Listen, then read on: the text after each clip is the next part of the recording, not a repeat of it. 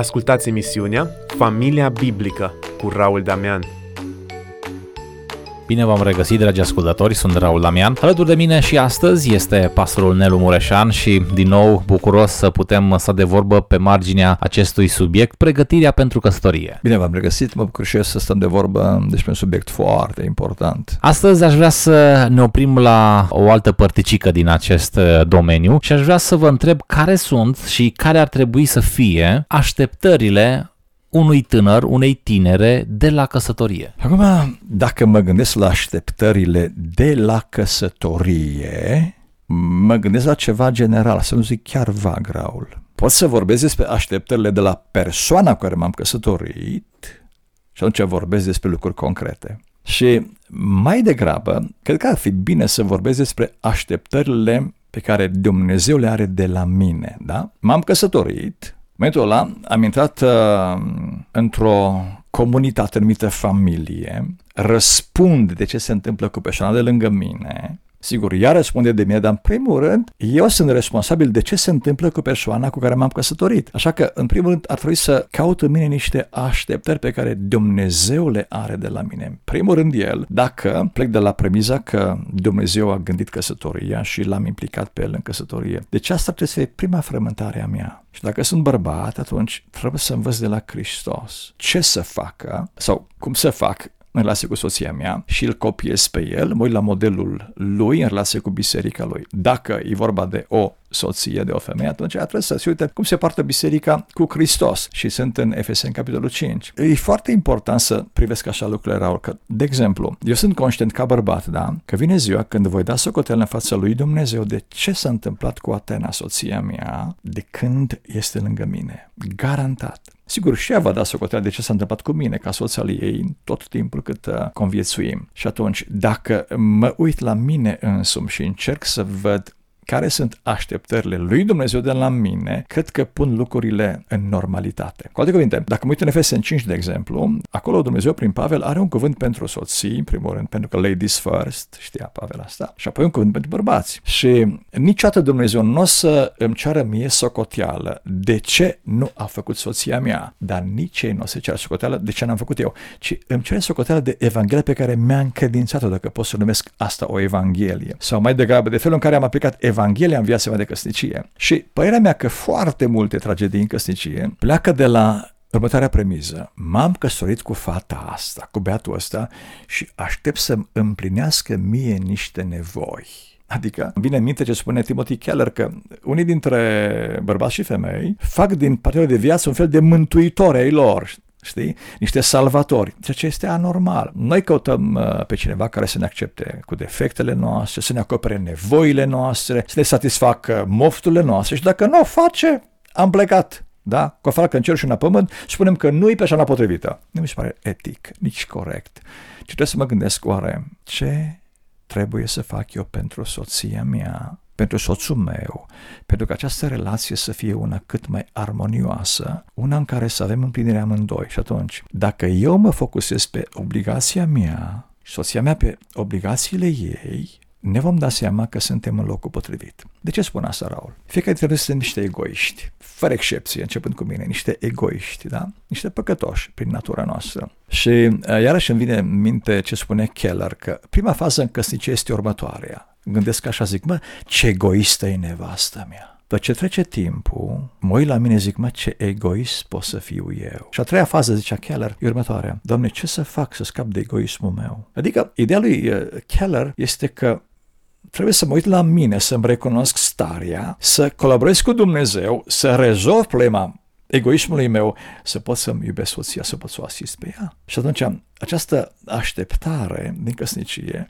nu se leagă de ceea ce aștept, aștept eu de la partenerul meu, ci de la ceea ce așteaptă Dumnezeu de la mine pentru ca relația mea să meargă bine în căsnicie. Din uh, tinerii pe care i-ați consiliat, ați observat că sunt anumite așteptări pe care ei le au de la căsătorie, adică se gândesc când ne vom căsători, se va întâmpla lucrul ăla, când ne vom căsători, căsătoria va aduce bucuria respectivă, căsătoria ne va da posibilitatea să facem lucrurile respective. Cineva spune foarte bine, și citez, ceea ce este destructiv în căsătorie este etica de autoîmplinire, care pleacă de la ipoteza că familia și căsătoria sunt instituții ale împlinirii personale care ne ajută să ajungem compleți și fericiți. Recent discutam cu cineva despre o familie tânără care au divorțat la sub un an. Știi de ce, Raul? Ea a zis, să o creadă el că m-am măritat cu el, să fac de mâncare, să-i calc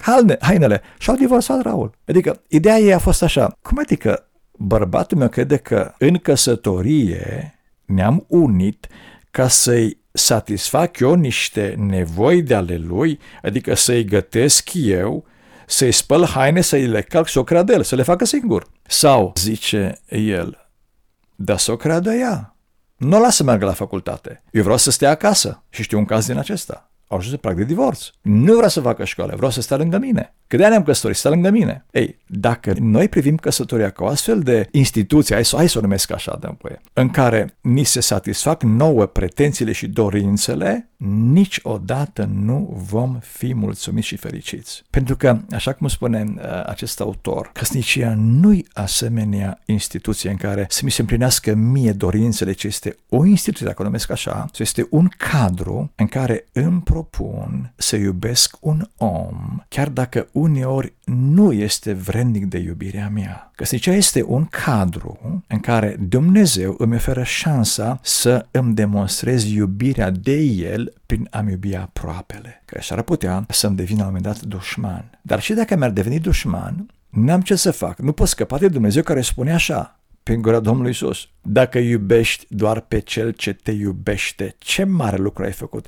Și păgânii fac la fel. Dacă vrei să fii copilul lui Dumnezeu, atunci iubește-ți vrășmașul. Vrășmașul poate fi chiar nevasta. În cazul ăsta, căsnicia este un asemenea mediu, un asemenea cadru în care Dumnezeu îmi pretinde să aplic Evanghelia, asistând pe cel de lângă mine și purtându-mă cu el așa cum Hristos se poartă cu mine. Dacă fac așa, căsnicia este un mediu în care mă voi simți împlinit. Și îmi vine în minte, uh, vorbea Timothy Keller despre fericire, comenta fericire din Matei 5, mi-a plăcut tare mult, el spune așa, că întotdeauna fericirea este produsul căutării a ceva mai important decât fericirea. Și mă întreb, când l-am auzit, mă întrebam, ce poate fi mai, mai de dorit pentru un pământean decât fericirea? Că doar de-aia ne căsătorim să fim fericiți. E Keller spune așa, dacă eu îl caut pe Dumnezeu, consecința căutării mele de Dumnezeu este fericirea mea. Cu alte cuvinte, zice el așa, dacă prioritatea numărul unu într-o căsnicie nu-i fericirea, ci este căutarea de Dumnezeu, produsul implicit al acestei căutări este fericirea, pe care ne dorim fiecare în căsnicie. Nu? Există doar un singur partener potrivit cu care aș putea să mă căsătoresc pentru că am așteptări de la căsătorie, dar uh, unii zic așteptările astea mm, cred că ar putea să mi, să mi le îndeplinească el, văd în el anumite calități. Da, da, am, am și alte așteptări și nevoi, dar celălalt parcă e mai potrivit. Până la urmă, Dumnezeu mi-a lăsat un singur partener potrivit care să-mi îndeplinească aceste nevoi sau cum o să mă descurc cu o singură persoană în căsnicie? Mi-amintește de o întrebare pe care mi-a pus un beat de 23 de ani și a zis vreau să vă întreb ceva, v-am auzit vorbind despre relațiile dintre tineri. Întrebarea mea este următoarea. Este o singură fată pe pământul ăsta ca și Eva pentru Adam, pe care Dumnezeu mi-a gândit-o sau pot să leg pe cine vreau? Și am spus două lucruri pe care vreau să spun și vouă. 1. Pavel, în 1 Corinteni 7, spune așa, se poate căsători cu cine vrea, dar în Domnul. Adică ce înseamnă asta? În Biserica lui Hristos sunt tineri și tinere, băieți și fete. Un băiat poate să se însoare cu orice fată vrea, pentru că e sora lui în Hristos. Dar mai sus încă ceva la băiatul ăla, un lucru foarte important. Îmi se imaginează că tu când intri în căsătorie, tu intri pe o poartă. Tu ești în fața porții și acolo scrie așa, poți să te căsătorești cu orice fată dacă este în Domnul. Așa scrie pe poarta aia. Ți-ai ales una care îți place, ai cucerit inima, ai intrat pe poartă și ați închis poarta după voi. Sunteți căsătoriți și vă întoarceți înapoi. Știți ce scrie pe poartă? Pe verso. Aceasta a fost femeia pe care Dumnezeu ți-a pregătit-o de la întemerea lumii. I-am spus, știi ce înseamnă asta? După ce te-ai însurat, nu mai există cale de întoarcere. Căsătoria în Domnul este o cale cu sens unic. Nu te poți întoarce. De te gândești foarte bine pe cine vrei să-ți o iei de nevastă, te rogi Domnului, o vezi, te îndrăgostești, când este soția ta, trebuie să crezi așa. Asta e soția pe care Dumnezeu mi-a pregătit-o. Punct. Pot avea așteptări mari de la căsnicie dacă partenerul este necredincios? Pentru că unii zic, lasă, după căsătorie se va schimba, căsătoria va schimba ceva în el, în ea. Iarăși este un mit, Raul, care spune că după căsătorie omul se va schimba. Nu cred în asta. De ce, Raul? Pentru că, în primul rând, dacă un băiat nu face eforturi în perioada de curtare ca să câștige inima unei fete, de ce ar face eforturi după aia, spunem? Care ar fi rațiunea? Dacă oricum o câștigă pe fata asta fără să facă eforturi mari, așa cum este el, da, cu uh, metehnele lui, cu defectele lui, de ce ar lucra să și le repare dacă oricum a cucerit fata pe care și-a dorit-o? Doi la mână. Depinde foarte mult în cine ne încredem. Dumnezeu spune foarte clar prin gura lui Pavel, prin condeul lui în 2 Corinteni 6, spune așa, nu vă înjugați la un jug nepotrivit sau incompatibil cu un necredincios. Pentru că spune Pavel, ce relație poate să fie între întuneric și lumină, între Satan și Hristos? Nici o legătură. În momentul în care două împărății se unesc, o împărăție a întunericului cu cea a luminii, nu pot coabita, n-are cum. Eu cred că este o, o iluzie, este o utopie, să zic o prostie, să crezi că ignorând cuvântul lui Dumnezeu foarte clar, să aștepți fericire. Eu am avut situații de astea și din păcate nu una și spunem așa la tineri. Măi, oameni buni, voi din start călcați un principiu sacru. Dumnezeu spune nu și voi spuneți da. Mai aveți curajul să vă rugați să-i cereți ceva acestui Dumnezeu? Este ilogic. Adică voi călcați din start acest principiu, acest cuvânt divin și apoi vă așteptați ca Dumnezeu să vă binecuvinteze. Mi se pare ilogic. Tocmai de aceea unii zic, păi mă rog să se întoarcă la Domnul și apoi amândoi copiii ai lui Dumnezeu, credem că vom avea o căsnicie extraordinară. Recent am botezat un băiat și când și-a depus mărturia, a zis așa, de când am cunoscut-o pe fata și a spus numele, viața mea s-a schimbat. Mai Raul, m-am uitat la băiatul ăla era un băiat schimbat, într-adevăr. Și am spus către cineva din biserică, mai treabă bună a făcut fata asta cu băiatul ăla. Nu zic că nu sunt excepții, Raul. Nu zic că nu sunt băieți care au fost transformați printr-o prietenie cu o fată specială. Asta nu înseamnă că principiul nu rămâne în picioare. Dumnezeu spune clar ce spune, însă uneori există excepții care ne fac să pricepem că Harul lui Dumnezeu este inimaginabil și că el face ce vrea cu cine vrea. Spre final, de ce e important să aibă aceeași credință cei doi? E importantă credința? Da, foarte bine, bine ai punctat lucrurile. Cum le văd eu, Raul, dragă? Noi vorbim de două părății care coexistă în lumea aceasta. Împărăția lui Dumnezeu și împărăția diavolului. Împărăția luminii și a întunericului. Acum, împărăția lui Dumnezeu și are valorile ei,